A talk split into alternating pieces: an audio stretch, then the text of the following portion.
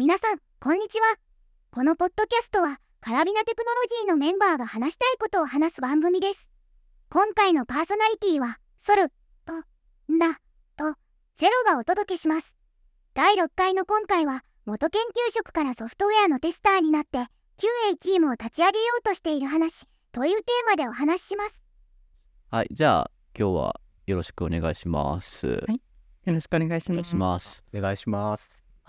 じゃあ、えっ、と、今回は、えっ、と、第6回ということで、カラビナポッドキャスト。えっ、とですね、元研究職からソフトウェアのテスターになって、えー QA チームを立ち上げようとしている話。ということで、えっ、と、今日はうなさんと、えっ、と、ゼロ、僕ともう一人、えっ、と、ソルさんに来ていただいておりますはい。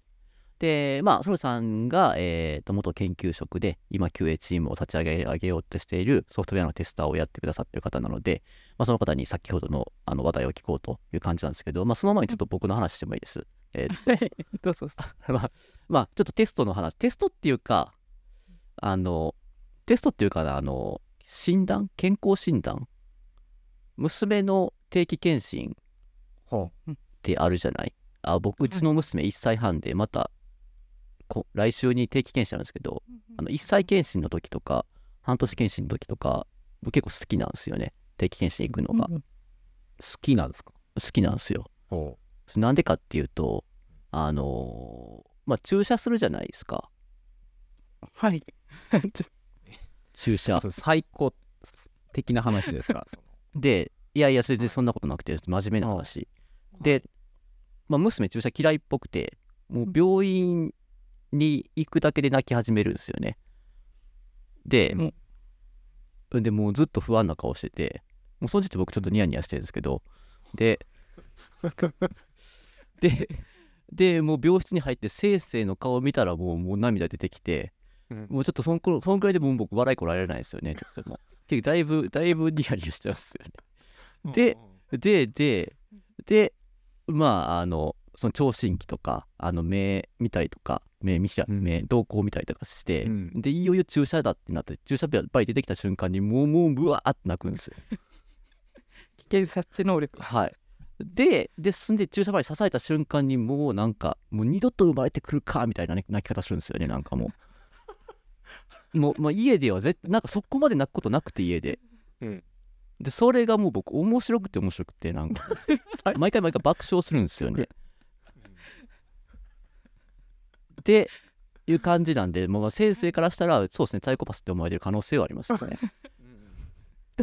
まあ、なんか人が痛がってたりするの僕みんな好きなんであの笑っちゃうんですよね。でなんかまあ自分の娘やし、まあ、他人、まあからは他人が泣いてるみたいなのは別に面白くないけど自分の娘やしでまあ医師監修のもと痛いことされて泣いてるんでまあ安心じゃないですか。なんか僕はゼロさんが安心じゃないです。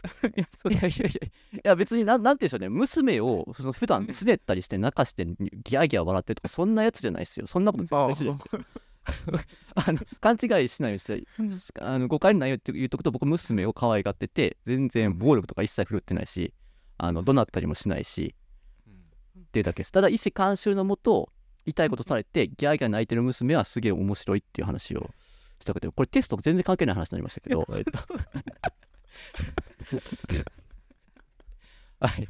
あーはい。まあまあまあまあそんなまあまあ余談技っていうか嫌いすいません。ななんでちょっと10月この来週の指定禁止楽しみやなと思ってまた、楽しみですはい、い今からニヤニヤが止まらないですけどね。はい。次はどんな顔 どんな泣き顔してくれるかなと思ってはい。ちょっとね、新たなゼロさんを知った。あいやいや僕こうやってたんですよ。あねこうはいはい すいませんはい、じゃあじゃあ本題に行きましょうかね。はい、はい本題改めて言いますと、元研究職からソフトウェアのテスターになって QA チームを立ち上げようとしている話ということで、はい。えーっと、ソルさんは、えーっと、今年入社ですそうですね。はい。はい、はい、はい。宮崎のオフィスでしたっけ？あ、そうです。今、宮崎オフィスのメンバーです。えソフトウェアのテスターってことで入っテストをするっていうことで入ってこられたんですか？そうですね。えっと、もともと、あ、その前職、先ほど紹介あったんですけど、研究職やってて、はいはい。まあ、その医薬品の試験担当していたってことで、まあ、ちょっとそなんか面接で結構聞かれたんですそのことが。はいでその前職の医薬品の試験では試験手順書を見ながらなんかその決められた手順で試験をしていくっていう話をした時にはいまあいわゆるなんか動きがそのソフトウェアテストのなんかテスターに似てるじゃないですか。はいはいはいそれで、うんまあなんかその適性があると思われたのかなっていうのともともとその IT 業界未経験から入社ってことだったので、まあ、まずは入りやすいテスターからっていうことで、なので最初はそのテスト実行の方からこう関わるようになりましたね。ああなるほどですねあじゃあもともとはんじゃあカラビナをに入ろうと思ったの？はなんでなんでもともとテストしようと思ってカラビナを受けてくださったわけじゃなかったんですね。あもともとは、えっと、バックエンドエンジニアを志望してはいはいはいはい。だったんですけど、まあ、でもその多分前職の経歴からちょっとそのテストの方が方に向いてるんじゃないかっていうことで。はい。で最初はそのまあまずはそのテスターからでそこからそのバックエンドの方に行ってもいいなみたいな感じだったんですけどはい。うん。なんかそのテスト実行からそこからどんどんそのテストケースの作成とかに入っていってなんかどんどんこう手動テストに関わっていくうちに、まあ、そこからどんどんこうテスト沼にはまっていくというか。へえ。なので最初からその私自身そのテスターになるっていうふうに思って入ったわけではないんですけどはい。なんか多分ちょっと性格的にもその前職の経験的にもちょっとこうあったところがああってなんかこう今はこう結構テストをメインで今入らせてもらってますね。あそうなんですね。あじゃあこれからもしばらくエンジニアリングってそのいわゆるプログラムってよりかは、うんもうし品質を良くしていくみたいなテストをちゃんとやるみたいな方にもうちょっと力入れようかなって感じなんですか？そうですね。バックエンドの方の研修自体はそのこれから受けていこうと思うんですけど、もうちょっと今日の話の多分終盤で QA チーム立ち上げみたいなはい。話もするんですけど、今その立ち上げに動いてたりもするのでちょっとそういう品質の方の動きも、まあ、メインになってくるかなとあ思っあています。なるほどですね。あありがとうございます。そういうことなんですねえっとじゃあまあもともとその医薬品の試験をされていてで今ソフトウェアのテストされていると思うんですけどその違いっていうのはどういうところなんですかね？そうですね。えっとそのソフトウェアテストについてあの書籍ソフトウェアテストの教科書だったりあの JSTQB っていうテスト技術者認定資格っていうのがあって、まあ、それの FL シラバスとかでちょっと勉強したことがあってその時になんかソフトウェアテストの前提の考え方っていうのを知って結構衝撃を受けたんですよね。うんうん衝撃を受けた考え方っていうのが、まあ、ちょっと3つ紹介するんですけどはい。1つが万能なテストケースっていうのは存在しませんはい。で2つ目がテストは正しさを証明する絶対の方法ではないですよ、まあ、あくまで欠陥があることしか示せませんで3つ目があの工数は無限にかけれるわけではないですよ。うんでそれを知ってなんて難しいんだと思ったんです。うんうんうん。ソフソフトウェアテストの世界っていうと。それは医薬品の場合は違うんですか？今の3つって、うん。そうですね。そのなんかなんで難しいかって思ったかっていうとその医薬品の試験とやっぱりちょっと考え方っていうのが違ってはいその手順バグへの考え方品質とコストっていうその3つの観点で違いをお話しするとはいその医薬品の試験って例えば手順で言えば試験手順って確立されたものがあるんですよね。あーなるほどはい、もうきっちり決まったものがあってでバグへの考え方ってもうなんか不具合なんて許されないみたいな。そのまあ そらそうですね。そうですそうでですすよね。はい。そうです。そうです。でもはいそうなんです。まあちょっとウェブ系やってる僕から僕らからするはい。とちょっとなんか申し訳ないぐらいの感じです、まあ多少バグあってもいいかあよくないですけどね。よくないけど。うん。はい。そうですね。はい。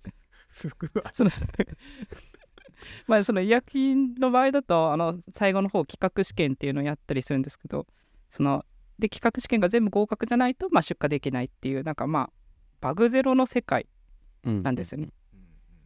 で品質とコストっていうところで言うとまあ品質第一、まあ、その品質とコストをあまり比べることがないぐらいなんかまあ品質とコストの間には越えられない壁があるというか。うーん。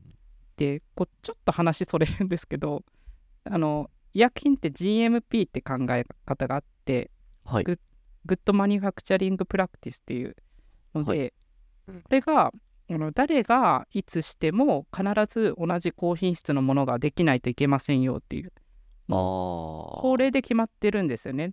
でこれってまあその医薬品の試験とかにも適用されてそうなると例えばその試験書って言われるまあその手順書ですね。っていうのはすごい詳細ですしはい。教育もすごく徹底しますし、はい。でまたその膨大な記録っていうのも発生します。っていうのでちょっと話戻るんですけど何が言いたいかっていうとその完璧な品質のためにその最大限そのコスト、うん。その労力とかをかけてかけないといけないんです。うん。でまあ言い換えると、まあ、そのかけてもいいというか。なのでその手順は確立されていて品質はその求める品質のレベルってもう完璧な品質もうバグゼロって決まっていて、まあ、そのためのコストっていうのはまあかけていいっていうのでなんか結構明確な世界。はい。なんかそんな感じがしませんか？割とこうもう確かに。はい、なるほど。まあ、うんうん。つまあって言われたら確かにソフトウェアテストもこの後話してもらいたいと思いますけど はい、まあ確かにね。あの あれっすよね。あ納期がやばい。や薬品でなんか締め切りが決まっていって、はい。あ納期がねえなってなってじゃあちょっとテスト削るかみたいな それないってことですよね。ないですないです。それ。多分出荷できないみたいな。出荷できない。だからなるほどなるほど。であーそっかそっかそっか、じゃあコストはもういくらでもコストと時間はもうだからはい、はい。そっちが最優先ってことですだからその最優先。されるものがもう。品質が最優先でコストと時間は別にそのためにどんだけでもかけるっていう、うんうん。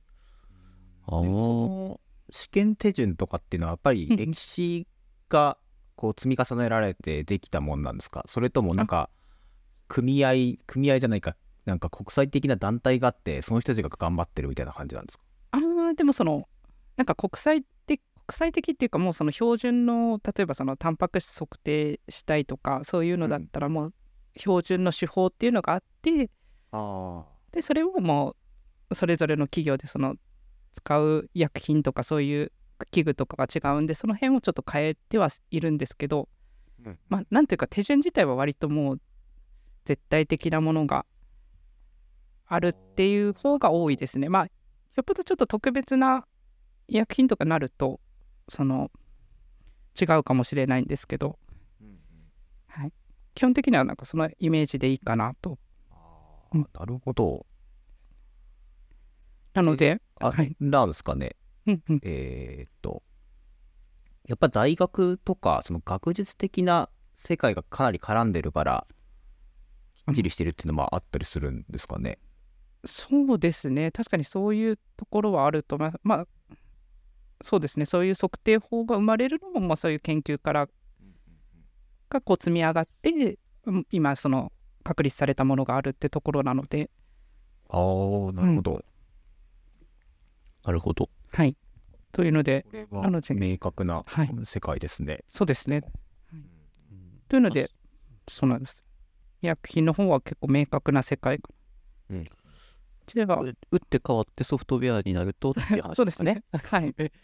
じゃあソフトウェアの方になるとなんですけど手順で言ったらまず絶対的な方法がないじゃないですか。うん。ですそもそも評価基準その何をその価値とするか何何が大事かみたいなところもなんていうかソフトウェアによってケースバイケースというか何をもってそのなんかいいとするかっていうところは違うと。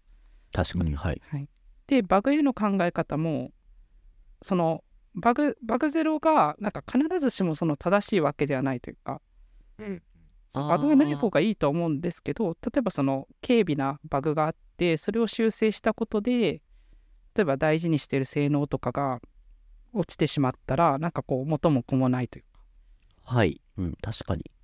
なのでそのバグゼロが正しいっていうわけでもないはい。で品質とコストで言うとまあ品質も大事だけどコストも大事だよねっていうのでなんか品質第一っていうよりは、まあ、品質優先っていう言い方の方が合ってるかなでまあそしてなんかそもそも品質を優先とするかもちょっとこうケースバイケースかなと。例えばそのえっと、スピード感だったり出すスピード感だったり、まあ、安く提供するのが価値ってなれば、まあ、必ずしもその品質優先ってわけではないのかなみたいな。ですね。なのでまあ手順はその絶対的なものがなくて、まあ、品質のレベルもその完璧を求めればいいわけではないと。その何をもって品質が高いとするかも何を重要とするかもソフトウェアによって違うそして工数は限られてるうんはい。なんて不確かな世界だと。だからソフトウェアテストってなんかその難しいなと思って。はい。確かに。そう、二つね、並べて聞くと確かに全然違いますよね。うん。でなんかすごい率直なその自分の中の感想はその正直医薬品の試験とかやってると結構その簡単かなと思ってたんですよ。でもなんかめっちゃ考えないといけないことあるなと思って。あああ。でなんかテストってそのなんか言葉の響き的に私確一的なイメージがあったんですよ。はい。なんかソフトウェアテストってなんかその言い方合ってるか分かんないですけどなんかすごいクリエイティブだなと感じてはい。だからなんか難しいしそして面白いなって感じましたね。ああ、なるほどね。たし、そうっすね。うんまあ、で、確かに先週と今週でね、開発の状況って変わってたりするんで、うんうんじゃあじゃあテストのやり方も変わったりするみたいなこともまあまあまうんああるわけで、そういうことはやっぱ医薬品ではなないってことですよね。もう、まあ基本予定通りに進んでいくね。はい。て感じですよね。うんああ、確かに面白いっすね。うんあ、で、そういえば、そういえばちょっと初めに言い忘れたんですけど、あ、すみません、あはいはいちょっとは話してもらうわけじゃないですけど、はいはい。今回あの、し今回手動テストの話ですね。えーっと、ね。はいあの あのその話ちょっと忘れてて、えーっと、これもこん、はいここまで先ここに2000過去3回ぐらいずっと、あの自動テスト、プログラム、えーっと、うん、コード、テストコードの話したんですけど、今回はもう、えーっと手動テストの話を、うんということで、はい、あのすみません、一旦 一旦補足を入れ忘れてたんで、はい、はいその話は、はい。はい。で、引き続きやっていきましょうかね。はい。わかりました。で、不確かな中で、そのテストをしていく中で、なんかソフトウェアテストをしていく、する上で大事なことっていうのは、どういうとこなんですかね？そうですね。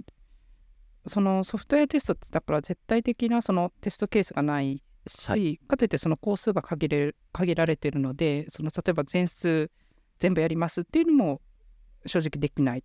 うん。なのでその限られた工数でそのリスクが高い欠陥ですね。例えばその重要な機能に潜んでる欠陥やそのソフトウェアが大事にしている価値を損ねてしまうような欠陥っていうのを、まあ、いかに見つけ出せるかっていうのが大事なことなのかなと思っています。うん。なのでそのためにはちょっと後でも出てくるんですけど仕様の理解とかうん。そのソフトウェアが作られた目的の理解っていうのが必ず必要になるかなって。あとはと絶対的なそのテストケースがないっていうところで、うんそのが漫然とテストをしてるとなんかそのリスクが高い結果につながるようなその重要な箇所のテストケースって抜ける場合があるんですね。はいはいはい。これをやっとけば大丈夫っていうのがないのでなのでそのテストケースの抜けっていうのは怖いなと。かといってその闇雲になんかいっぱいやってもいいっていうわけではないっていうのでなのでうんテストケースがその過不足ないかどうかっていうのはこう常に意識しとかないといけないのかなと思っています。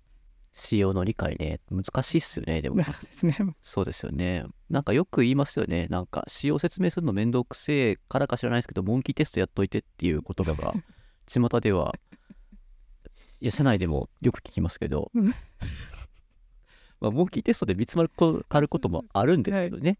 あるんですけど、大事だとは思うんですけど。はい。うん確かに。で、まあ、実際作ってる人自身ね、仕様を全部に把握してるかっつうと、自分が担当しない箇所は把握しなかったりもするんで、はい。なるほどっすね。あ、わかりました。で、手動テストをする上で3つポイントがあるんですかね。そうですね。はい。今さっきまでちょっとソフトウェアテストみたいな話してたんですが、ちょっと今度手動テストの方に話を戻っ戻って、きて。はい。はい。で、えっと、ちょっとあのさっき出てきたソフトウェアテストの教科書だったり、そのはい JSTQB の FL シラバスに載ってることだったり、またその自分の経験とか加えて、ちょっと3つのポイントっていうのを今日挙げようと思っていて、はい。まず1つが、と使用や目的を理解することです。うんで、2つ目が、不具合が起きやすい状況や箇所を知っておくこと。うんで、3つ目が、テスト実行する時の心構え。で、これなんか、3つまで聞くと、な なんか心構えなんか必要なのかと、ちょっと思われると思うんですけど、なんか手動テストって人が結局するので、なんか個人的にはすごい心理的な部分ってすごい重要なのかなと思ってますね。あー確かに、あえてあげるのことかって気は確かにしちゃいますよね。3つ、3つ選べって言われて、メンタルが大事ですって、そうです。あそうですか？って感じですけど、まあでも分かります。なんとなく、僕もまあやったことあるんで、はい。はいはい。これなんか多分前職のちょっと経験というか、はいその医薬品の試験やってた影響も多分あって、はい GMP っていう話したと思うんですけどそのはい。その中でこう人為的ミスをいかに減らすかっていうのって大きなテーマとして扱われていてああ、はい。でそのなその中で例えばその瓶に入ったこう薬品の名前が似てる薬品が、まあ、まあ2つあります。はい。でそのなので取り違いが起きそうです。ああ、A って薬品を使いたいのにちょっと B って薬品を使ってしまいそうみたいはい。なので、まあ、そのハード的に間違いを防ぐならその例えば薬品の保管場所を分けたりとかするんですけど、やっぱそのどうしてもできない時って結構そのソフト的なところでアプローチするというか例えばそのこの薬品は取り違え起きやすいから気をつけてねっていう教育を徹底したりとか例えばその瓶自体にラベルを貼ったりするんですよそのこれはこの試験で使いますみたいな。こっちはこれ用ですみたいな。そういうふうにちょっとこう心心理的な面にアプローチしてこういかになんかこうヒューマンエラーを防ぐかっていうところはなんかこうよくやっていたのでなんかまあちょっとそのその流れでもしかしたら上げたのかなとはい思ってますね。いやー、そうですよね。あの、うん。なんか心に余裕があるときは、しっかりやる。エクセルとか、まあ、うちの場合、スプシでずらっとテストケースが書いてあって、まあまあ、なんか前にもこの話、うんこのポッドキャストで話しましたけど、うんまあ、やったふりするみたいなことも僕は、今告白するとなゼロじゃないですもんね。やったふりとまでは言わないですけど、まあ、で、まあ、しかも僕実装してるんで、その、うんなんか、コード的にここは絶対うん大丈夫っていう点があるっちゃあることもあり、そのエクソに書いてあるやつ全部やるかっていうと、やら、まあ、はっきりということは避けますけど、まあ、やらないこともゼロじゃないです。やらないけどチェックを入れるっていうこともゼロじゃないというか、まあ、はっきりということは避けますけどね。あの、そうなんです。って感じですかね、僕も。はもう GMP 的にはありえないんですか、あそうそうそうですね多分いついつ脱って そうですよ。いやー、確かに なるほうんど。はいはい、まあまあ、まあそうはい。ですね、すみませんちょっとその自分のそういう背景もあってまあちょっと心構え的なところはなんか話したいのかなところがああ、いやいや、大事だと思います。はい。ちょっとそのさっき挙げた1から3ちょっと順に細かいとこをお話していこうと思うんですけどはい。えっと、一つ目が、使用や目的を理解することですかね。はいはい。ですね。でこれあのテストケース作成する時も、まあ、テスターとして入ってもすごい大事なことかなと思っていて。でポイントとしてはその仕様が例えば結構なんか要件資料でこう文章でバーってこう渡される時も多いと思うんですけど、うん。そういう時ってまあその図や表にまとめてみるっていうのは結構ポイントかなと思っていて。そうするとあの全体の処理の流れが分かって、まあ、そのテストの抜けてる箇所っていうのも発見しやすいかなと。でと特にその複雑な仕様になってる場合はそのパターンとかたくさんあるのでそれを把握して、まあ、抜けがないように気をつけるっていう意味でもよりやった方がいいかなと思っています。でまたそのテストではそのソフトウェアでできないことを、まあ、できないと証明するのも重要なのでそのできることできないことを明確にするのも例えばその状態遷移表などこう一覧にすると分かりやすいかな。うんうん。なので図や表にまとめて。どんなツールを使ってるんですか？そのまとめるとき普通の紙とかですか？あえっと、エクセルとか、あ、エクセルっていうか、そのスプレッドシートとかになるんですけど、調べれば、そのツールとかもあるとは思います。ちょっと、すみません。はですねっきり、すみません。でもちょっとこれ今、曖昧なこと言ってるので。ですね。でも紙とかでもいいと思います。そのツール使って作成に時間がかかるようであれば、うんなんか最初にもう紙とかで書いてしまうのもありかなと個人的には思っています。かなんか、はいドキュメントとしてまとめるんじゃなくて自分の理解としてまとめるそうですね感。じですもんね。はいあなるほどなるほど。じゃあもう紙とかスプシに適当にとかでもいいわけですね。はい。なるほどなるほど。あありがとうございます。あ、いえいえ。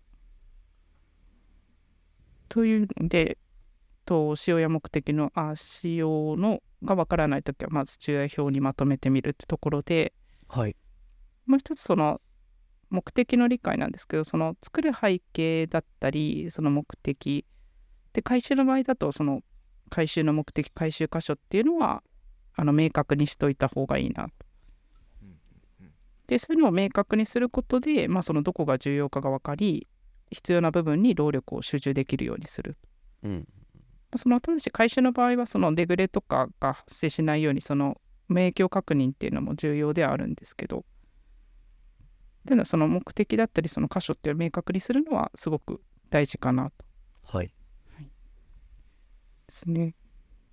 で現状そのテスト担当って途中からアサインすることが多いんですねプロジェクトの。はいでまあそのテスト担当が入るタイミングでその仕様や目的っていうのを改めて整理することで、まあ、その仕様が曖昧なまま進んでいた箇所などにまあ気づくことができるのかなっていう、まあ、そういう意味でもまあちゃんとこう目的だったり仕様っていうのを一度整理する方がいいかなと思っています。ぶっちゃけた話多分まあうんソルさん今そのそれこそカラビナの既存のプロジェクトに途中から入ってテステストされてると思うんですけど、その資料とかってどんな感じなんですか？あでも正直その本当プロジェクトによって様々だなと思います。その。はい。その資料っていうのはあれですよねドキュメント。そうどれぐらい揃ってるか揃ってるのか整理されてるのかとかはい。そうですねその本当プロジェクトの規模だったりもうの納期 納期というかそうん。のスケジュールの問題だったりしてですね。なのです、はい、きっちりその要件の資料とか残ってるところもあれば逆にそのそこまで作り込んでないところとかもあるので、はい。まあ、なのでそういうとこに入るときはなんかその自分の方でもちょっとこうよりこう注意してまとめてみたりとかいうのはやってます。へええじゃあソルさんが途中からテスターとして入っていただけると仕様がまとまるっていうことですか？でもそんなことはない。そんな甘い。ことないいや、いやでも、はい、いやでもそんなこと 完全に仕事放棄してますけどね僕自身が。はい。お前がやるよってこと。でも本当になんかし終終盤終盤でその QA チームの立ち上げの話しようと思うんですけど、その時になんかその、まあいわゆるその要件とか仕様とかのなんか段階でこう QA チームで入ってなんかこうアプローチできないかっていうのは考えていて。はい。そういうのを手法がもし確立されしたら例えば入るとこうその仕様とかのチェックだったりこうしてくれるとかができるかもしれないですね。ちょっとはい。またちょっと終盤の方話していそうですね。終盤のその話楽しみですね、はい。やっぱやっぱり使用書ってね最初頑張って作ったりまあ最初にないパターンだともそうですけど途中から途中でまとめるって結構な労力ですし、うん、まあそれによってね、別にお客さんからお金いただけるってこともあんまりないし、まあエンジニア的には僕個人的にはそんなに楽しい作業でもないので、なかなかね、ほ放置されたままっていうのが、まあ僕がやってるプロジェクトでもそうですけど、な感じなんで、なんかその話、そういうのはすごいいいなと思いましたね。ああ、ありがとうございます。はい。はい。はい。じゃあ、一つ目の使用や理解を目的する、目的、あ、使用や目的を理解することっていうのが今のお話で、で、二つ目の不具合が起きやすい状況や箇所を知っておくことになるんですかね、次が。はいはい。これがそのまあ何が重要かその何がリスクが高い結果になるのかっていうのはそのケースバイケースなんですけどなんか不具合が多く見つかる状況とかか箇所っていうのは共通しているものが多いので、はい。まあ、知っておくといいのかなとでさっきもちょっと指導テストのところでその人がやるのでって話ししたんですけどまあその意識づけみたいなのは結構大事かなと思っているのでちょっと挙げさせてもらいました。はい。で不具合がまず起きやすそうな状況なんですけどなんか3つの状況を挙げると1つがまあスケジュールがギリギリの開発ですね。うん。で 2, つ目がその使用書の流度が荒い。うんなんでその見たそれぞれでまあ独自の解釈ができるってで3つ目はと仕様が複雑です。そのはい。おなので、まあ、その自分が入るプロジェクトがその状況に当てはまる場合はそのテストケースの抜けがないかってどっかはこう十分注意しておく必要があるかなと。まあでも、今挙げたスケジュールがギリギリ、使用書の流度が荒い、使用が複雑っていうのは、まあ、カラビナのほとんどのプロジェクトそうなんじゃねえのっていう。あでもこれあの 私の経験とかよりもなんかあ経験も入ってるんですけどなんかそのなんか割とその教書籍とかそういうのではい。勉強した、あの要素も入ってるのでなんか一般的にみたいなところで。まあまあまあ、はい。そうですよね。はい。うん。まあ、要所の流度が荒いっていうのは、うん。えーっとそれはなんかドキュメントが揃ってないとかっていうこととはまた違うんですか？えっと、その、そうですね。あ、まあ、でも、揃ってないのは揃ってないので、多分、うん独自の解釈ができるっていう意味では、不具合が起きやすいかなと思うんですけど、使用書があったとしても、例えばその曖昧な書かれ方をしていたりとか、実は細かいところが決まってなかったりとかすると、多分そこにちょっと、なんていうか、独自の解釈ができてしまう余余白というか生まれてしまって認識のズレっていうのがそのままこう不具合につながっていくのかなっては思いますね。いや、わかりました。特にフロントやってると、その使用書の流度が荒いって、例えばなんか、うーん、なんでしょうね、その、成功ケースはは決まってるけど、失敗ケースとか、あの、細かいバリデーションが決まってないとかって結構あるんですよね、フロントやってると。そうやってもう、結構そういう時は僕はもう、僕はもう僕の意思判断で適当に作っ適当にっていうか、まあこんな感じじゃないって言って作って、出して修正を待つみたいな態度でいることが多く、でもそれって僕しか仕様知らないんですよね、その状況って。あのそこの細かい仕様って。しかも僕の頭の中にしかなくて。っていうのは割と僕経験ありますね。うんはい。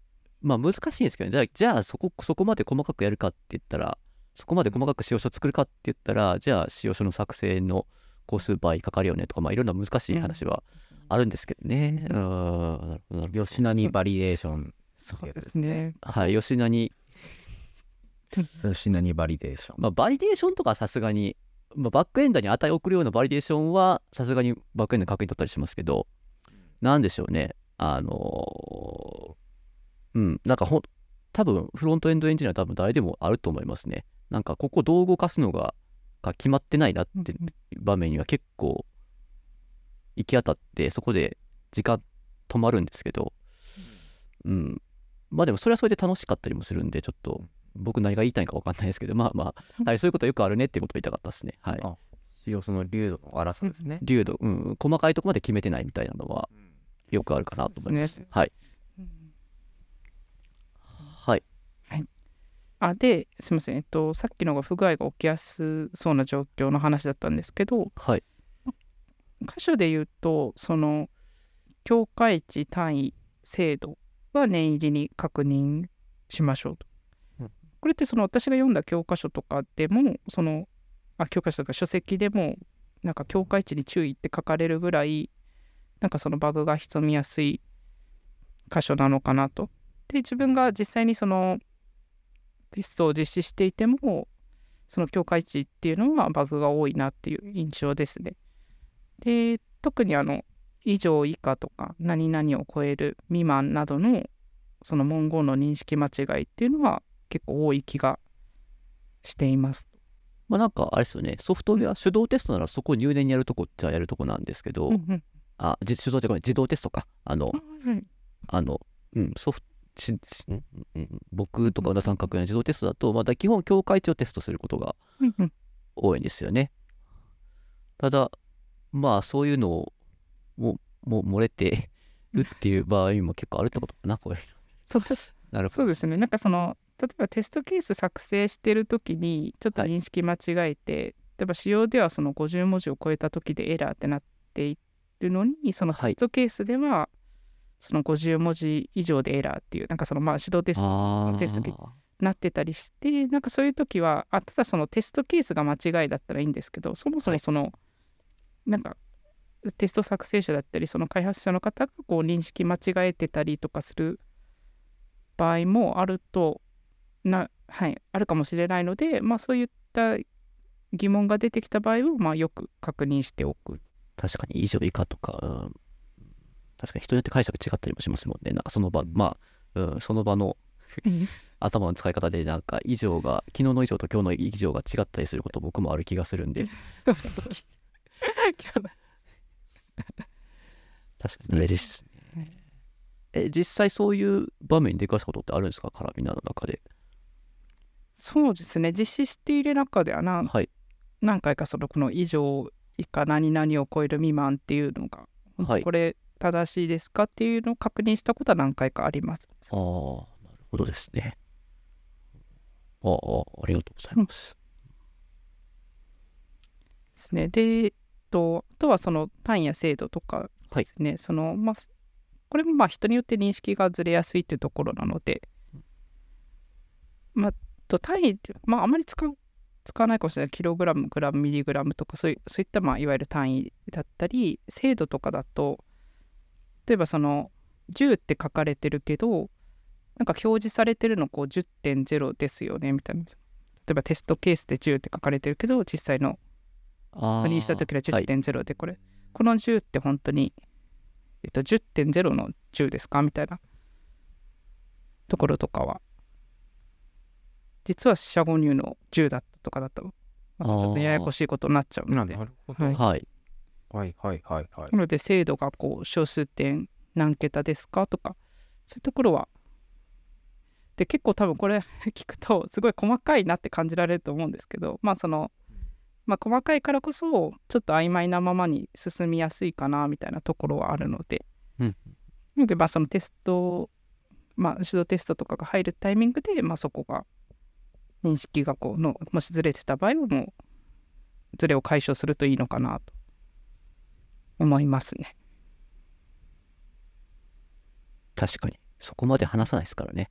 あの、うんうん。うん。そこまで話すことは、うん、カラビナの要件的でなかなかないかなって思うんで、確かに大事ですね。はい、うん、今改めて思いました。ありがとうございます。いやでもなんかこんな話しててなんかこの めっちゃめっちゃこの人細かいなって思わ思われるとあれ あれなんですけど。はい。いやでもそうですね。そこはい。ねテストエンジニアですって人がなんかすげえ雑だとそっちの方が不安なんで あのいや全然。そんなことないし。ちょっとだけ話それちゃうんですけど。あぜひはいぜひはい。はい。ソルさんは、うん。その性格的に向いてるのかあそれとも職業的に向いてるのかどっちなんですか？あだからそうですね。あの醤油の置く位置が違ってたらあんなに切れるとか。私生活でそんなに細かいかって言われるとすごくあじゃそんなことはないんですけどそ割と逆にはい、あの大雑把な方なので、あそうなんですね。はい、なんですけど、まあでも本当前職の経験とかの方が大きいかなと思います。はい、うん。あありがとうございます。じゃあそれはちょっと強調しておかないとですね。あそうですね。細かい人だと思われると。あ一ついいですか、はい僕も関係の話なんですけど、い。や僕も前職そのチラシ作ってて、ま、前はい。チラシの話しましたけど、そのそのスーパーのチラシとか使ってて、はい。その時のそのテストそのはいはい。えーっと卵1パック128円でコメントが載っててあなんか、うん。うんなんかなんちゃらの白い卵ですみたいなコメントが全部一語一句合ってるかっていうのを超真面目にやってたんですよ。はいはい。はいめちゃめちゃ細かくやってましたよ。だから、はいあの、あの原稿には、原稿には、なんかたま、えーっと、なんちゃらの白い卵ですって書いてあって、うんあで、そこに、原稿には丸がついてると。原稿にはななんちゃらの白い卵です、丸がついてある。ただ、えーっと、紙面、あその、えーっと、い依頼で作ってる方には丸がついてないってなったら、僕はそれ、×するんですね。はいはい×して、はい×して、一応メモっておいて、お客さんに、丸いりますかね？みたいなの一応聞くんですよ、最終的には。。っていうことをやってた人間なんですけど、うん職が変わればあのこういうことになるんですね。あの広告業界には悪いですけどなんかそっちの方がよっぽどどうでもいいなって今思ったんですけどね。丸あのありなしと。かまあ丸のありなしはやりすぎっすけど、ああ、うん。まあそのレベルでやってたってことですよね、まあ、例えば漢字あの漢字が漢字が漢字が違うとひらがなが漢字になってるとか。ああ。とかですね。そういうのまあでもそれで何か事故ったらやっぱりその作ってる側の責任とかになっちゃうし、まあ、やっぱり印刷とか、まあ、薬もそうだと思うんですけどいや結局か取り返しがつかないんですよね一回作っちゃうと。そうです。そこがでかいっすよね。うん、すり直印刷の場合はまあすり直しって言ってもあるしなんかすあるんですけどまあでもねそのその損害は誰が払うんだとかになるんでで僕は営業だったんでその辺の感情しなきゃいけなかった立場なんでまあなんで立場が変わると人が変わ人が変わるんだなっていうふうに思ったって感じですかね。だからソルさんはあの元のままの細かい仕事の仕方をしていただきたいただいた方がいいのかなって 思います、ね。はい。すいません、なんか、はい。思いっきり話を変えてしまいましたけど。はい。えー、と、じゃあ、えー、と、3つのポイントのうちの今まで2つ話してもらったんですよね。あそうですねはいはいじゃあ、最後、えー、と、メンタルというか、心構えのお話になるんですかね。はい。はいそうですね。心構えもちょっと、えっと、3つあって、えっと、1つがそのテスト使用書に従って正確に実施するなんですけど、これなんか言ったらもうこれ当たり前じゃんって思われると思うんですけど、これ。そうですね。当たり前ぐらいですか。じゃあなんか正確にやとは何なのかってちょっと自分で考えてみたんですけど、はい。例えばそのテスト手順とかがこう間違ってましたみたいなそうだったり曖昧な場合にこう自己解釈して実施しないっていうのすごく大事かなと思ででって。そのなのでその疑問点とか出てきたら、まあ、必ずその確認してから実施しましょうって。まあここだけ言ってももう本当多分当たり当たり前な感じではあるんですけどそのでも結局なんか曖昧に書かれていてこれなんかちょっと自分で判断できそうみたいなところが多分出てくるかもしれないんですけどそういう時でも必ずその確認しましょう。というのもそのまあ意図しないテストっていうのを実施してしまう原因にもなりますし、うん。その分からないように書いてるってちょっと曖昧な風に書いてるってことはそのテスト作成者自身がその部分のちょっと理解がこう曖昧な可能性っていうのがあるので、まあ、それを尋ねることでその曖昧さに気づくきっかけにもなるかなっていうので、うん。はい、なのでちょっとこう正確に実施するって当たり前のような感じなんですけどまあ大事かなと。ね、でちょっと2つ ,2 つ目のとこ行くんですけどはい。テスト実実行時はその中立的に実施するはい。で気になった箇所を少し調査しましょう。中立うん中立的 はい。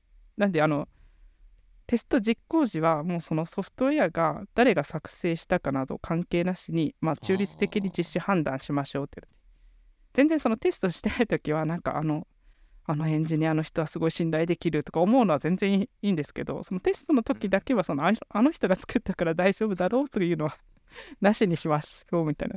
なんか当たり前の話なんですけどね。はい、それはね、確かにあるよね。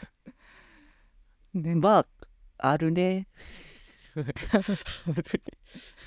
いやでもはいこれ気をつけてないとなんか自分もちょっとこうなんというかなんかなりそうな気がしてなんかちょっと自分を戒める意味でも書いたってとこはあるんですけどですねやっぱりちょっと心理的な部分って結構やっぱ大きいなと思います確かに。もうなんなら、そういう立場の人は誰が書いたかっていうのを知らない方がいいぐらいっすよね。なんか、うまいことそこせる方法とかあればいいなと思うんですけど。そうそうそうですね。確かに。隠しては。あまあでもそうそうですね。本当に中立的っていう意味ではそういう方が確かにいいかもしれないです。まあでもバイアスは絶対かかりますよね。そこを意識しないと。そうですね。うん。まあちょっと違いますけど、コードレビューとか、もろにそうっすよね、僕ら。うなさんとか僕がやるコードレビュー。やっぱ書く人によって気合い全然違いますもんね。なんかまあ、ちょっとまあはじ、書き始めの子だったらよしっつって腕まくりして、あの、よし、あらを探してやるぞと思って、あの、ケチャンケチャンにしてやると思って僕はレビューするんですけど、まあ大体書ける人ならもうピューッと見て、はい、LGTM って書くだけですもんね。だから、まあでも、まあ別にそれ、僕、今極端な言い方したけど、したんですけど、まあ普通だと思うんですよね、それ、結構。うんうんあでもテテストはさすがにそれじゃダメっすもんね。なるほど、ね。そうです確かに確かにはい。ですね。であ今のがその中立的に実施するってところで、えっと、気になった箇所は少し調査するってところで、まあ、そのあれって思う思った箇所例えばその何か違和感を覚えたところっていうのはそのテストケースに書かれてない箇所でもちょっとこう少し調査するといいのかなと。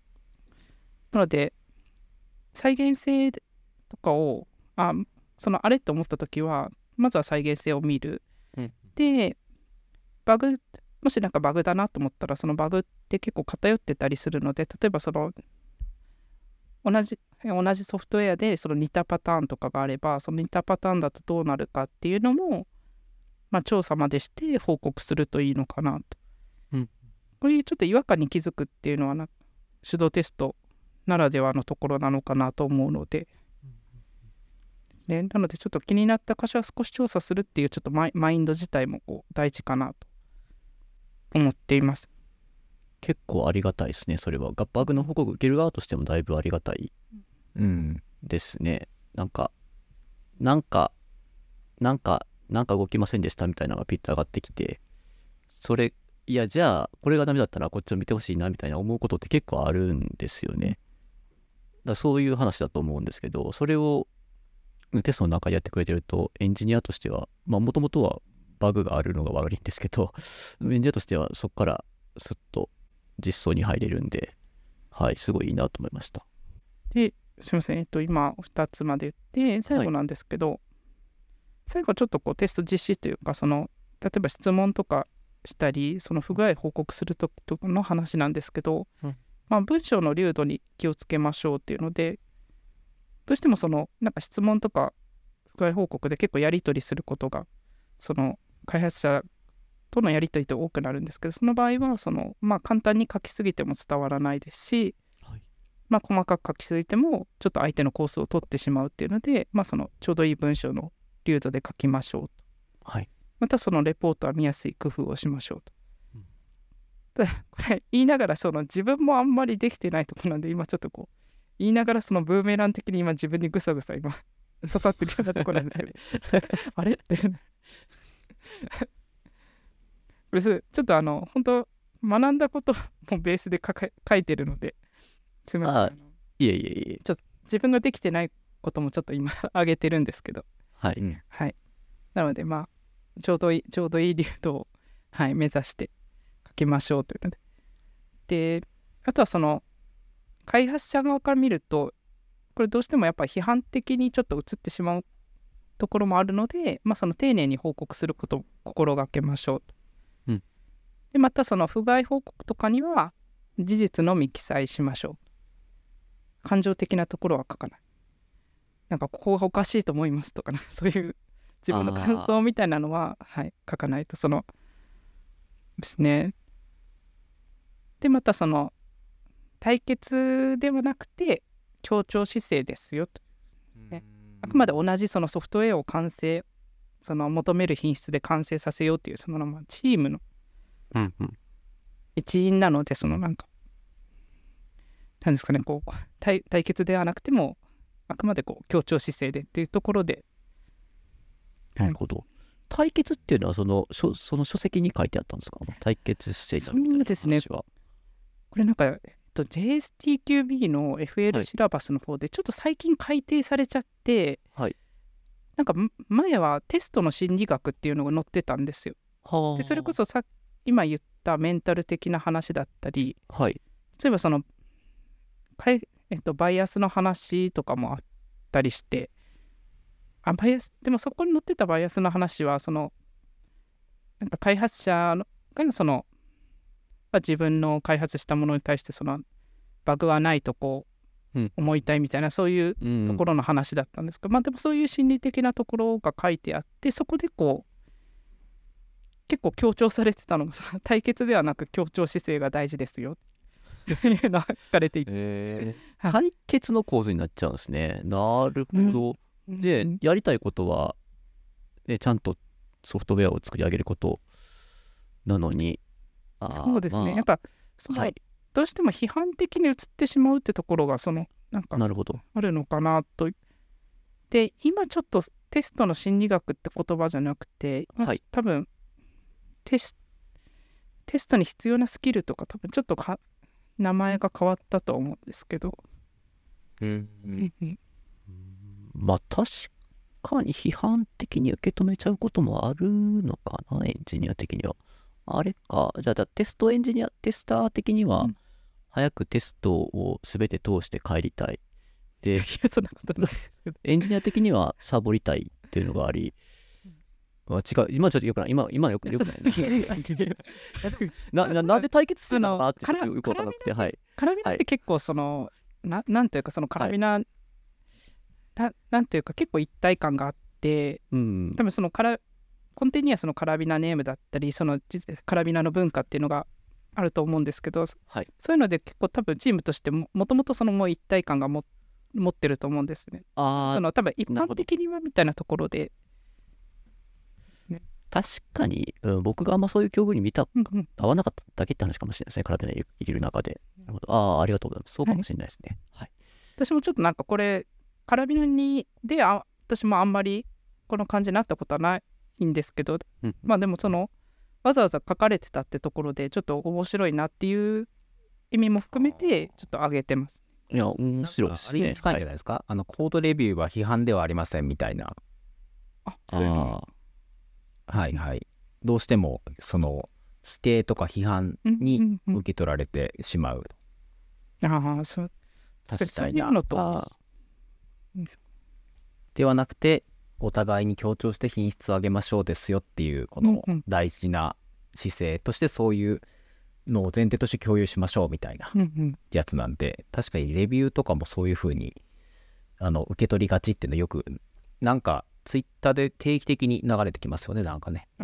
そのために工夫してることみたいな。うんあうん。お便りからは、お便りでは、テスターはテストを通すことが最優先、最重要だけど、うんエンジニアは納期やクライアントワークなどもあるので、そのバッティングがあるのかなっていう意見もあり、まあ、対立がなぜ起こるのかって話ですかね。うん、まあ、そういうのがあるんでしょうね。まあでも、うん、カラビナはあんまりテスターとエンジニアで揉めてるのはあんま見たことないんで、はい、いい会社かなと思うんで、あご興味ある方は、あの、応募フォームからお送りいただければと、はい、大事なとこ思いますね。はい、あの、はい。はいなんか、1回に1回はそういうのを応募 募集を入れとかないといけないかなと思ってるんで、はい。とりあえず今入れたんで、はい、あの、はいもう今日やることはノルマ達成なんで、はい。は いはい、次に話していきましょう。はい。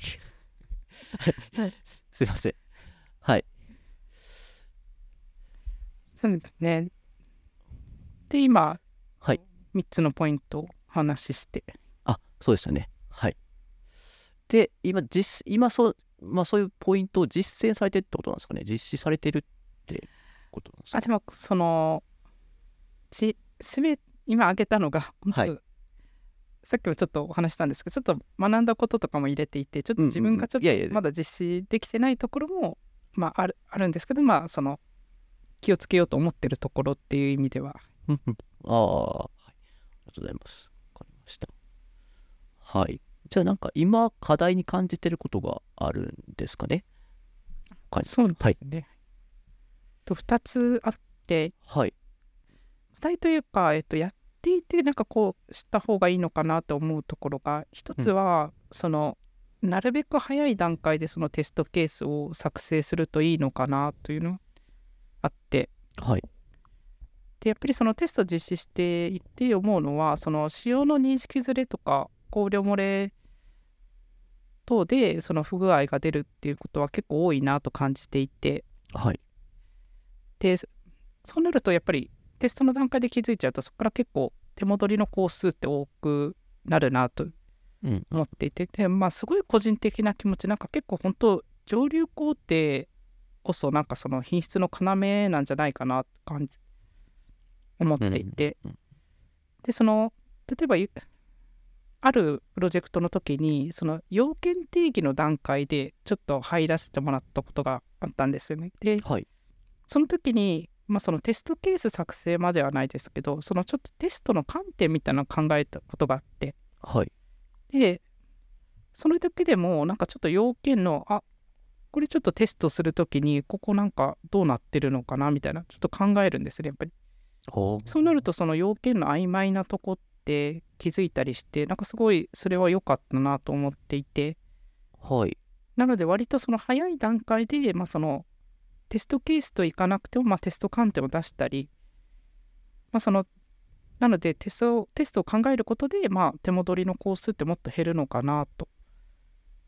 はい。ちょっとそこはそのテストやっていて思うところですね。カラビナで一般的に要件定義して作るって、テストするって時にテストケースって大体いつ頃作りますかね、和田さん。それは終盤ですよねあのもう終盤も終盤じゃないですかねまあ、しやっぱ、やっぱそうですよね。ほぼコード書き終わってぐらいで、ついに書き始めますよね、テストケースを。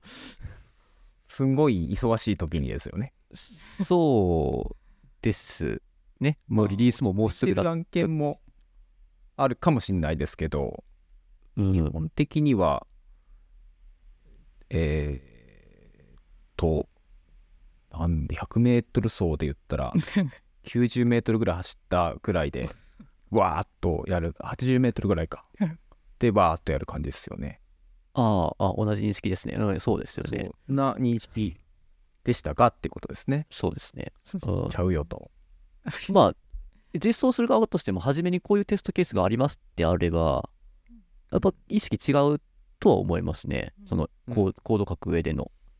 うん。で、まあ、それがあの自動テストにも多少影響してきて、自動テストも綺麗になったりするかもしれないし、すごいいいとは思いますね。いいとは思いますが、できるかできないかでいうと、ちょっとまた難しいと思いますけど。はい。がそうですね。ちょっと、はい。この後多分話す QA チームのとこああ、なるほねど、なるほど。はい。今、目標としては立ててるところである。えー、あえちなみにそのソルさんが出た要件定義のところでそういう話題はソルさんから口には出されたんですか？なんかここどうなってもここテストってなんかじソルさんが思えたことを口に出して出したりされたんですか？その時は、あのーちょっとみんなでその要件をはい。それぞれ確認して疑問点をこうシートとかにまとめてこう出したんですよね。そのはいはい。クライアントの方に。その時にその自分の中ではそのちょっと観点みたいなのを考えてはい。でそこで疑問に思ったところバーってこう疑問点の方に出していったっていう形です。だからまあ口口に出したというかはい。あーあー。まあでもそれで仕様の理解がどんどん進むんですごいいいことですよね、うん。テストケースまではいいかなくても。いかなくてもでうん。なるほどああありがとうございます。すね。はい。で、えっと、もう一つあってその課題に感じてるの。はい。が、えっと、テストケースを論理的に作成できるようにしたいなっていうところがあって。うん。これっていや本当自分の課題でもあるんですけどそのテストケースってちょっとまだ感覚的に作っちゃってるなみたいな部分があってかそうなるとななんとなく感覚的にはまあここが重要だからまあここを入れてあでもここもちょっと不安だなとりあえずここの辺り入れてって言ってるとなんかその結構テストケースって多くなるのかな。うんうんうん。ただそのリスクが本当に高い場所。なんか血管が起きたらその重要な機能がなくなってしまうとかそういうリスクが高い場所を集中的にできてるかっていうとちょっと疑問なところで。うんなのでその今なんというか結構いっぱいテストはやるんですけどなんかそれにちょっとあんまり根拠がなんかその感覚的な根拠はあるんですけどそれをちゃんとこうなんか明確にできてないというか。はい。なので例えばそのリスクとかあリスクや影響度分析とかを取り入れてその、まあ、根拠を持ったテストケースの作成をしたいなっていうのはあって。ちょっとあの大事なとこで出てきあのお話ししたその過不足ないテストケースっていうはいのにはやっぱりそういうのが必要なのかなと。確かに、うん。それって論理的に作成できるようにするやり方っていうのはあるんですか？ちなみに。そうですね。今でもそれををちょっとこう模索中というか。ああなるほど。それその例えば QA チームとかでブレインストーミング的にみんなで集まってこうテスト関連とかバーって出して、そこにでどれが重要かとか話していくって多分パターンもありあると思いますしそこにはい。その開発者の方とかを交えて話すとか。ですねああ。のもあるのかなと。確かに。ああまあ確かにそういう作り方作る手順をしっかり決めてやるっていうのは確かにそうですね。いやまあまあ僕らが書く自動テストの場合はまあいろんなツールがあるんでそのカバレッジモーラリスまあモーラリスが全然全てなわけではないですけどだりとかいろんなやり方があるんですがね手動テストの場合そういうツールそういう自動 なんかそういうツールに頼られないんでなかなか辛いとこかなってちょっと今印象として思ったんですけど、なるほどですね。ああありがとうございます。うんはい。てな感じで今今まで取り組んでこられて、あ、そっか。だからここまでがあれですかね、今までそのテストに取り組んでこられたてるこられた話と、今、うんまあじじ勉強して実践されているような話って感じですよね。はいはい。で、じゃあいよいよ QA チーム立ち上げの話に入ってうんいく感じですかね。あ、はい。そうですねはいはい。お立ち上げの話願いします。はいで僕 QA チームってほほんとこのポッドキャストするってなった時に初めて聞いたんですけどてか社内でもそんな知ってる人いないですよね多分そうですねあというかそのてかまだたの自体もうんその先月はいはいはいはいはいそもそもなんか発足経緯としてその私ともう一人そのあの別のプロジェクトでこうテスト担当されてた方がいて、まあ、その方とちょっとまあ9月からそのなんか情報共有しながらちょっとテスト業務分担してやっていきましょうかっていうことでなんか発足したんですよね。なのでそのまだその Q チームと言いながら2人なんですよ実質。はいあの実務その担当するのは2人で、うん。ただなんか将来的になんかこう人数増えるかもしれないし、まあ、うん。その将来的なこと考えたら QA チームってもうしとこうかっていうことで QA チームとなってですね。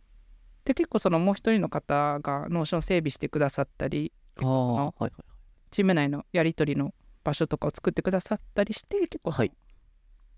先月からなんですけど割とこう土台自体は結構もうなんか割と整備されてきてるかなっていうところで。いやうんなんか Notion を見るとなんかどこよりも整備されてる感じ。いやそうですね。本当に どこのチーム素晴らしいなって。整備されててあ老舗なんかなって僕は一瞬思ってしまったぐらいなんですけど。そうなんです。はい。だからはい発足本当に今その発足そうですね。したばっかりみたいな言ってもいいのかなぐらい。はい。感じですね。なるほどっていうのが補足の経緯っていうことですよねはい。はい。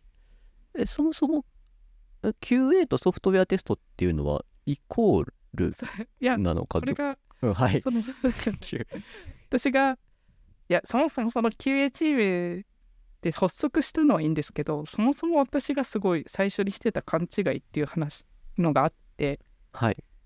なんか QA じゃあ QA チームで何したらいいんだろうっていうのでソフトウェアテストをやればいいと思ってたんです。QA イコールソフトウェアテストだと。うん、僕も QA っていう話、言葉はたまに聞きますけど、結局何なのかは、てか、もはや何の略かもよく分かってないんですけど、はいそのでなのであの QA のチームの目標案って設定したんですよ。はい、時にもうそれそれこそ宇田さんとかあの、はい、いろんな方見ていただいた時にこれってその QA で品質保証ですけどその何の品質を保証するんですかって聞かれて、うん。でも私その全然答えれなかったんです。というかなんか考えてなかったところがあって本当に考えが足りてなくて、なのでそれを言われてちょっと改めてその考えてみたんです。よはい、でそもそもそのソフトウェアの品質ってまああの外部品質そのユーザーかから直接見える品質はい例え、ばあの仕様とか挙動ですね。があってあと内部品質、はい。そのユーザーから見えないソフトウェアの内部的な品質ってことで、まあ、開発性や保守性の高さって言い換えることができるかなと。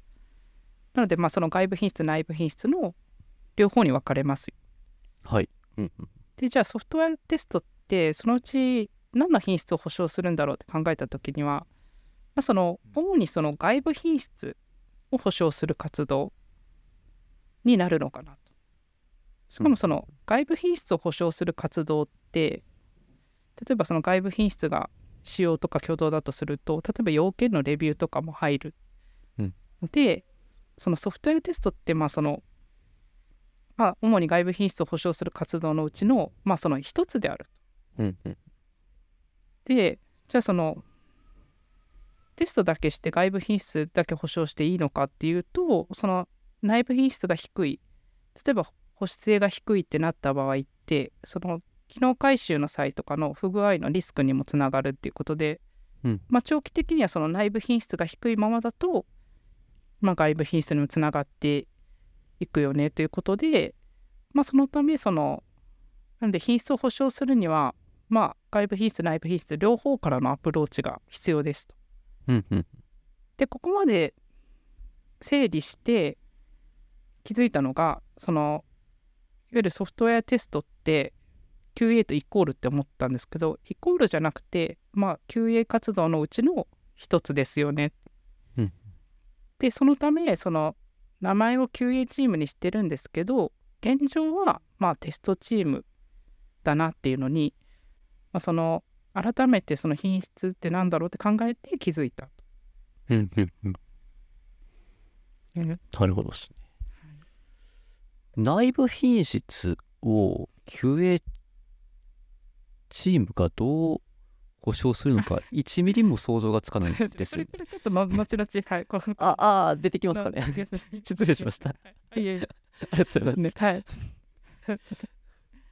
はいはい。あ、で、はい、どうぞどうぞお願いします。あはいでそのまあ QA チームだからテストチームってことでじゃあはいその、テストチームから QA チームになるにはっていうので、うんまずその現状今チーム内でできることできないこと整理してみたんですよねはい。でできることって言ったらテスト業務なんですけどはい。なんかあの JSTQB っていうそのえっとソフトウェア認定資格のところの中にその7つのテストプロセスって定めていてはい。でそれでなんかそのテスト分析だったりテスト計画だったりそのテスト実施するのテスト実行とか呼ばれるんですけどはいそ。れちょっと7つありましたで私が今やってるのってそのテスト実施しだったりそのテストのいわゆるテストケース作成とかだったりするんですけどそれってその7つのうちのまあ全部じゃなかったんですねやって今やってることまあ、テストはい分析と、まあ、テスト計画からテスト実行。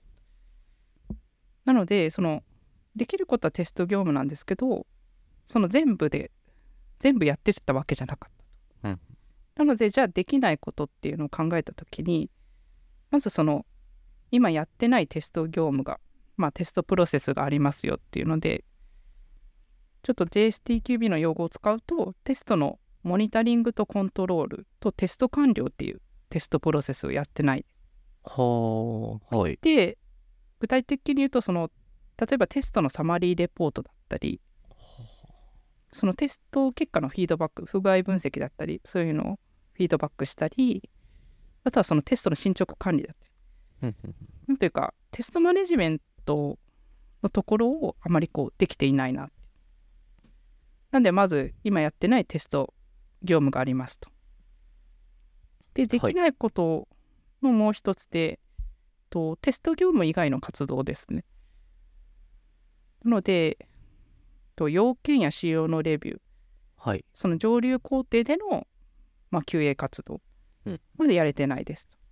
あとはその内部品質にアプローチする活動。うんなんでテスト自動化だってコードレビューだったり。そういうところがやれてない。ので、はじゃあできることできないことっていうのが、まあ、整理できたっていうので、じゃあそのギャップを埋めるためにということで、今その QA チームで4つの目標っていうのをこの本当この間立てました。おはい。はい。っていうのでちょっとその4つの目標のとは何なのかってところなんですけど。あはい。ありがとうございます。まずその目標の一つがその今できてるテスト業務のスキルアップを目指しますと。で目標2がそこからそのさっきテスト業務は全部のテストプロセス実施してないですよって話したんですけどじゃあその実施してないテストプロセスについてやりますと目標に。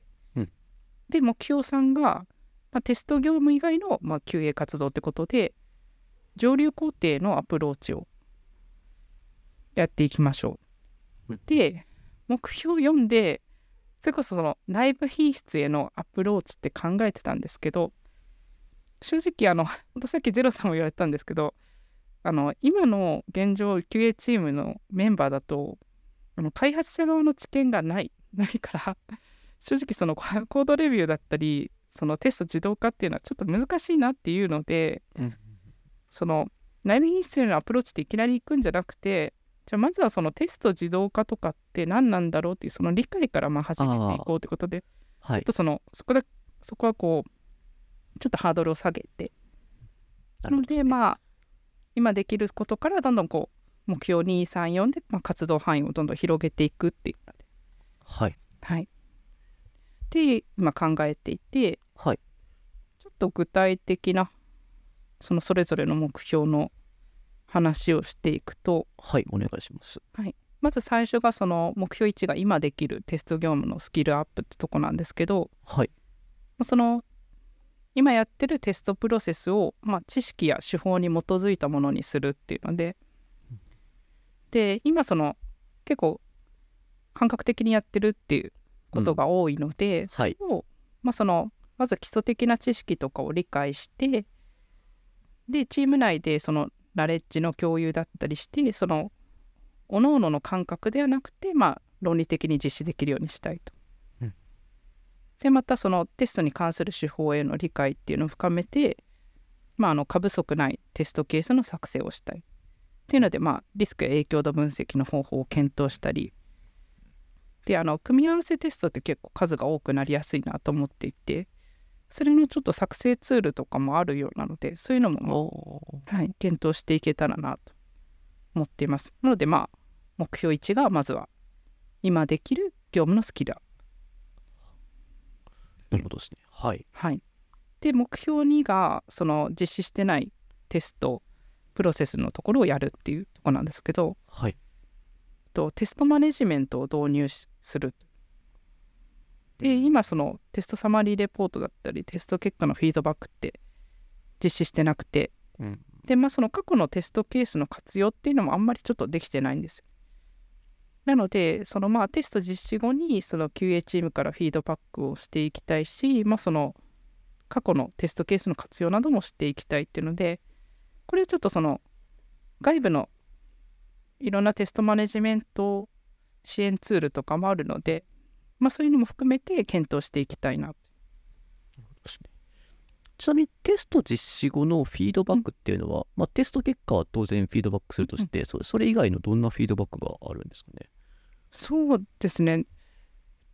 そのマネジメントツールで様々かもしれないですけど、例えば不具合自体をその分類して、ああで、不具合、こういう、例えばこういう現象が何パーセント何パーセント、はい。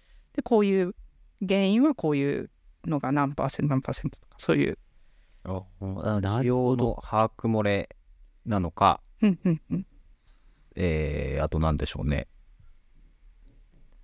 まあなんかバグが多いところの傾向が分かれば、そのそのおのずとその大元の原因もなんとなくコード上の原因も分かる可能性も高まりますし、そうですね。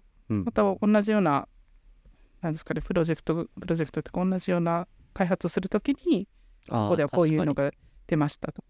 あー過去のケースっていうのはそういうことですね、うん。はいはいはいそう、それもありますし、なんかはいその、ですね、過去こういうテストケース作成して、はいなんかまあそれを、それをそのまま流用するっていうのはぜ絶対できないと思うんですけど、まあ、はい。ちょっとこう、うん。なんか参考にして作成するとかはできるのかなみたいな。過去にどういうテストケースがあったかとかいうのも、まあ、何か管理ができないかなっていうの。今多分こう、作ったらな多分流れていくような感じあどうなのプロジェクトで違う 違うと思うんですけどあのスプレッドシートの山にはい。埋もれてますね、完全に。はい。あのもうもはやどんな名前やったかなと思って検索するしかないですね。名前。シートわかるわかる。はい。そうですね。あと外部ツールといえばうなさん使ってませんでした？使いましたね。一回ケース使ってませんでした使う私も。はい。あケイあ。ケースか。ケースっていうのを使いましたよね。今も使っね。無料か。無料だった気がしますね。あ無料でしたね。はいはい。あれって今どうなりました？あれは使ってないですね、もうプロジェクトでは。あの、GitHub 上の一周にあテストケーススを書いて、はいはいはい。チェックボックスをチェックしていくっていう手法に切り替えてますね。ああまあ今、そうだったんですね。昨日単位でのリリースなんで、まあまあそれでも全然。確かにわざわざ全体をケースで管理する必要なかったですもん、うん。ああなるほどですね。あありがとうございます。ありがとうございます。すいません。多分そうですね。こんなプロジェクトもしかしたら他のプロジェクトでもなんか別のツールテスト管理ツールとか使ってる可能性はゼロじゃないですけどカラビナ内でそういうののまとめてはないですもんね。あのしおのおのの資産として、うん。はい、まあ、資産にもなってない。もう忘れ去られた過去として。あの存在してるだけなので。そういうのをまとめていただいただけるのはすごいありがたいなと思いますね。はい。あありがとうございます。すみません。で、えっと、なので今の先ほどのがテストマネジメントを導入するところだったんですけど、えっと目標さんが、はい。えっとまあ、今やってないテス,、えっと、テスト業務以外のあ今やれてないテスト業務以外の QA 活動ってことで、えっはいと目標さんがその上流工程のアプローチでなので上流工程での QA 活動の手法をまあその確立というか検討していきたいっていうので、はい。ですね。で、まあ、現状、その、さっきもちょっと話あったんですけど、げ最終工程とかでアサインすることが多くて、まあ、そのテストの段階でやっぱり、使用の考慮漏れとか認識のズレとかに気づいて、まあ、手戻りが発生しますよと。はいなので、まあ、その上流工程でなんか QA チームが入って何かそのアプローチすることで、まあ、早い段階での考慮漏れとか、使用の認識ズレなど気づくきっかけになれればなと。なので、そのためのどういう方法を取るかっていうのをちょっとこう考えていきたいな。確かに。これはどんな方法がありますかね？ちなみに。そうですね。が本当に前に宇田さんから、あのちょっと共有していただいたことがあってあの要件定義をテストするっていうそのなんで予防テストっていう考え方。はい。とかあなのでその要件定義の段階でそのテストケースをちょっとこう作成していってみたいな。ところとかまあそれまあそうですね。その考え方だったり。なるほどですね。まあまああ実際にもうあるらしいですよ。その予防テストっていう考え方というか手法があって、はいよまあ、使用書を作ってる段階でそれに対してテストケースをバンバン考えていくわけなんですよ。で、そうすると、このテストケースに対して、えーっと、エラーになるか、あ、OK かダメかって判断できないですよね、この文章からは、みたいな。ああはいここであることっていうまあなんか、まあ、自動販売機でこう入れたらこうなることみたいなまああちょっと自動販売機の例が不適切ですけど、まあそういう仕様があって、それに対して何個かテストケース考えていくと、仕様の曖昧さとか、そもそもあの考慮することが漏れていましたよねみたいなのが出てくるっていう。ああ、なるほどですね。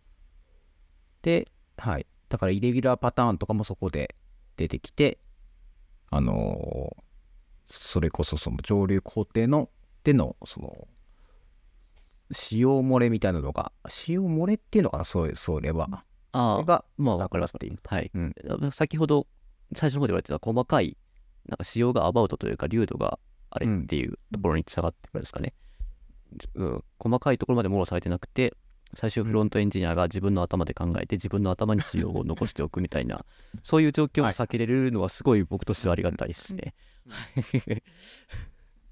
はあ、ありがとうございます。はい。が、えっと、なので今のが目標3はい。で、その上流工程でどうアプローチするかってところで、で、目標4が、まあ、その自動化への理解ってところで、まずあの E2E テストを理解するところからはい。始めたいなと。で、まあ、その QA チーム内で本当テスト自動化についての知見っていうのがないんですよね。で、プログラミングの知識もあまりないので、まあ、そういうのがあまり必要なくても、ちょっとこう、かけるその E2E テストをまずは理解することからかなと。なんで、まあ、メリット、デメリットだって書き方だったり。うんっていうのをまずは知っていくことかな。っていうので、今目標1から4までなるほどですね。立ててるとこです。めちゃくちゃ楽しみですねこれうん形になって、すごいですね、その形、そうですね、が、はい。すごいありがたいですね。僕、仕様を作って、ちょっと QA チームにも見てもらえませんかっていうふうに出させていただいて、漏れをバンって上げていただけたら、完全バンって上げていただけたってめっちゃ人任せな言い方しましたね、今。えっと いやでもそういうそんな言ってくれるのすごいありがたいっすね。うーん。なるほどね。まあ、だで、最後、目標の E2E ですけど、まあ、確かに E2E はすごい、いすごいっていうか、プログラミング知識なくても作れる分野ではあるので、うんうん、自動で E2E のコードをは生成するとかはもう最近はできますからね。はい。まあ難しいのは、じゃあそのテストする環境をどう整えるかとかってなるのは結構難しいとは思うんですけど、まあでも、うんテストコード作るまではもう結構いけると思いますね、競技。ここ、ここ数年でその E2E テストの自動化みたいな、だいぶ進んだというか、ずっともう、もう結構もう何年も前からある話ではあるんですけど、E2E テスト自動で生成するって、やっぱコードの質が良くなくて、うん、って感じだったんですけど、最近はもうそれで作っえその自動サイプレスでもあのプレイライトでも、まあ、そういうフロントエンドの E2 テストのツールがあるんですけどそれもう結構もう最近は、えー、と一から書くんじゃなくてテストコードは。一旦自動で生成してそれをちょっと最終的に僕とかが手直しするみたいな感じのことの方が多いんでもう本当あと何年かしたらほぼ完璧なもんが測れるようになると思うんですごいいいかなと思いましたね。はい。し、し、まあ、もっと進んで環境構築とかもなぜかすごい、どういう理屈か知らんけど、すごい楽になったりすると思うんでうん、はい。未来が近いかなと思いましたね。はい。ありがとうございます。うん。はい。はいあ、どうぞどうぞ。あ、いえいえ。あ、で、えっとはい今目標を設定したところで、はい。その今後なんですけど、はい。その今設定した目標、その1から4を、まあ、ちょっとそれぞれより細分化して、今今からその達成に向けてはい。動動いてたり、まあ、その動き出そうとしているところですね。はい。で、まあ、その目標を達成したら、またその再設定していくことで、まあ、そのテストチームから、まあ、QA チームになっていきたいなとしているところです。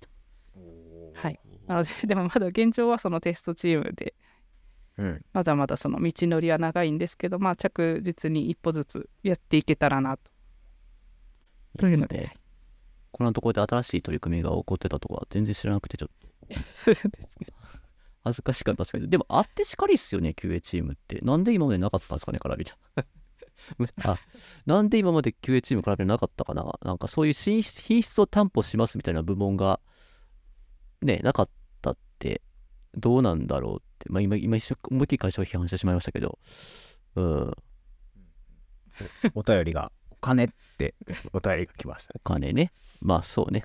やっぱ受託、我々受託ですから、受託でいただいたお金でできる範囲でやってますからね。まあできる以上のことを我々やってますからね。はい。QA は含まれてなかったと。いや、もちろん別に ちょっと今語弊がある言い方をしましたね。全然カラビナが作ったもの、バグだらけとか、あの使いにくいとか、うんそんなことはないので、あの、あの、はい、訂正しておきますけど、まあ、あるとより安心沼にテスト沼。ハマった方はいないんじゃないですかね。それ初めてなんじゃないですか。あー、確かにそうですここまで、ねはいうんまあ、皆さん品質には絶対にのエンジニアなので興味はあったり、そのそれぞれのプロジェクトでやってはいたんでしょうけど、うんうんうん。指導テストとか、まあ、QA っていうこと全体に対して興味を持って形にしようとした人が多分いなかったというだけで気持ちとしてはみんなあったのでそれが次の形になってるんじゃないですかね。じゃあちょっと沼にはまった甲斐があったと。はい、うん、いや、宇田さんのおっしゃる通りですね。確かにね、テスト沼に、テストそこの沼にはまって面白みの見つけてっていう人は確かに今までカラビナいなかったかもしれないですね。どちらかというとなんかテストかみたいなうん企画るわっていう話もわかる。聞いたり聞かなかったり、そうそう。まあ、繰り返しになりますけど、確かに自分が作ってるものへの品質は結構みんな真剣に考えて、あの、頑張るんですけどね。自分が作ってるもの。ただ、よそで事故ってたら、ちょっと僕は北総に出たりするタイプなんで、しめしめみたいな。俺んとこは事故らねえぞみたいな、出て事故るんですけど、そういう人ばっかりだったところで、QA、あ、あそういう人ばっかりなんか、ごめんなさい、僕だけかもしれないです。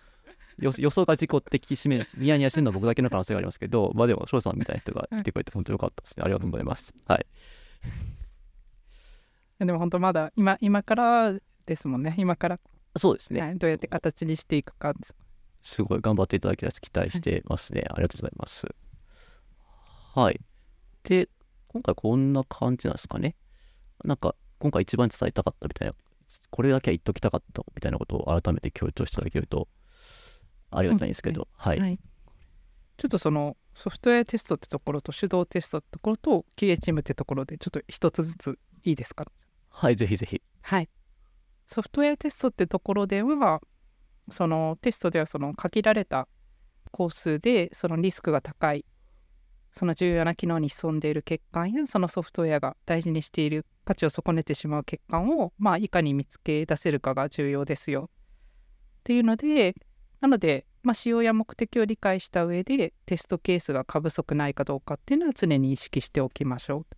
はいじゃああの過不足ないテストケースを作るにはってとこなんですけどでやっぱりまだちょっと感覚的になりがちなので、まあ、その今後その QA チームの活動としてもそのリスクや影響度分析だったり、まあ、適切なテスト手法を使って、まあ、論理的なテストケースの作成を目指していきたいなはいがまずは一つです。で2つ目であの手動テストっていうところでは、えっと、まあ心理的な部分も意識した方がいいかなと、はいうん思っています。で、まあ、あの人が実施するので心理的な影響は大きいですよ。でまたそこをきちんと意識するってことで、まあ、ヒューマンエラーの削減だったり、まあ、手動テストのメリットって、まあ、人による気づきっていうところがあるので、まあ、そういうのをまあ最大限活かせるのではないかなと思っています。うんで最後、まあ、QA チームの立ち上げの話なんですけど、まあ、その今テストチームから QA チームになっています。あ QA チームを目指しています。うんでまあまずは今やってるテスト業務をレベルアップして、まあ、順に目標を達成して、まあ、どんどん活動の幅を広げていきたい。でちょっとこういう話を聞いてもしそのいいなとか興味出てきた方はぜひですねカラビナテクノロジーにご応募をよろしくお願いしますと。そうですね。弊社の応募フォームか Wantedly から応募できますので。あはいそうですね。はい。というので最後締めさせていただきたいなと。はい。はい。どうもありがとうございます。はい。すいません。本当最初に言うはずだったんですけど、本当あどうですか？ですかね。いや、その私が結構思い込みで喋ってることもあると思うんですけども、その辺、はい、ご了承いただければと思います。はい。いや、でも、なんでしょうね。こういうポッドキャストとか LT とかで喋ってる人って結構やったことないのに勉強しただけで話してる人結構いる気がするんで全然、まあ、僕も小田さんもそうですし、うんはい、思いっきりそうなんで。いやでもただ楽しかったです。はい。ああ、そうですか。ありがとうございます。小田さん何かありますか？いやなんかあのすごくいい話を聞けたなという本当ですか？はいねよかったですね気持なんかちの部分とかああなんか手動テストの話だったっすけどえうん。あのエンジニアとしても結構あーあの納得するところとかうん。が多多くてはい。楽しかったです。ありがとうございます。そう言っていただけるだけで。あ僕も小田さんと同じ感想を言おうとしてて結構共感できるところばっかりだったのでですよねみたいな そうそうっていうやつばっかりだったので結構うんなんか途中いろいろ口挟んでしまってす申し訳なかったですけど。でもすごい楽しかった。僕もすごい楽しかったです。はい。はい。じゃあでは。今回はこのところでお開きとしましょうかね、ではではありがとうございました、ありがとうございました。ありがとうございました